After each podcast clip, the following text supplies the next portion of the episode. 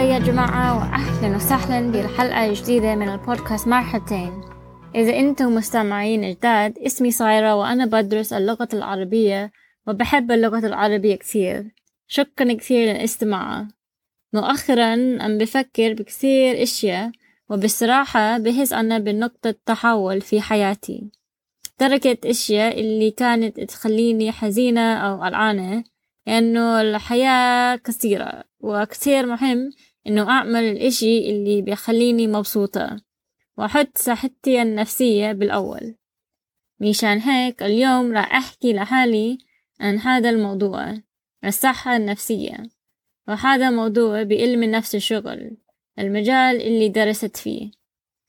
أنا شخصيا بفكر إنه الصحة النفسية واحدة من أهم المواضيع، وأنا عندي شغف كثير بهذا الموضوع. أما مسؤولية منعتني بحالنا، وما في صحة بدون صحة نفسية. الصحة النفسية بتأثر على حياتنا بطرق كثيرة، مثلا كيف نفكر، كيف منحس، شو منعمل، وكمان كيف منعمل قرارات أو كيف منتعامل مع التوتر. فسؤال مهم، كيف منهتم بصحتنا النفسية؟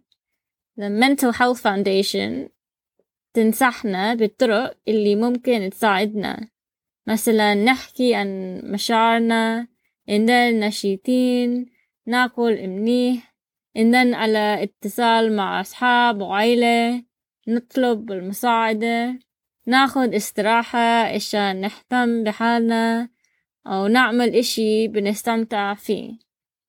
وكثير مهم إنه ما منحس بذنب ومنحس حالنا أنانين إذا منحط حالنا قدام الناس التانين، وإذا منلاقي حالنا بمكان وين لازم نختار بين صحتنا النفسية أو نعمل إشي اللي بيخلي الناس التانين مبسوطين، أو استماع لرأي لرأي الناس التانين، أو شغل.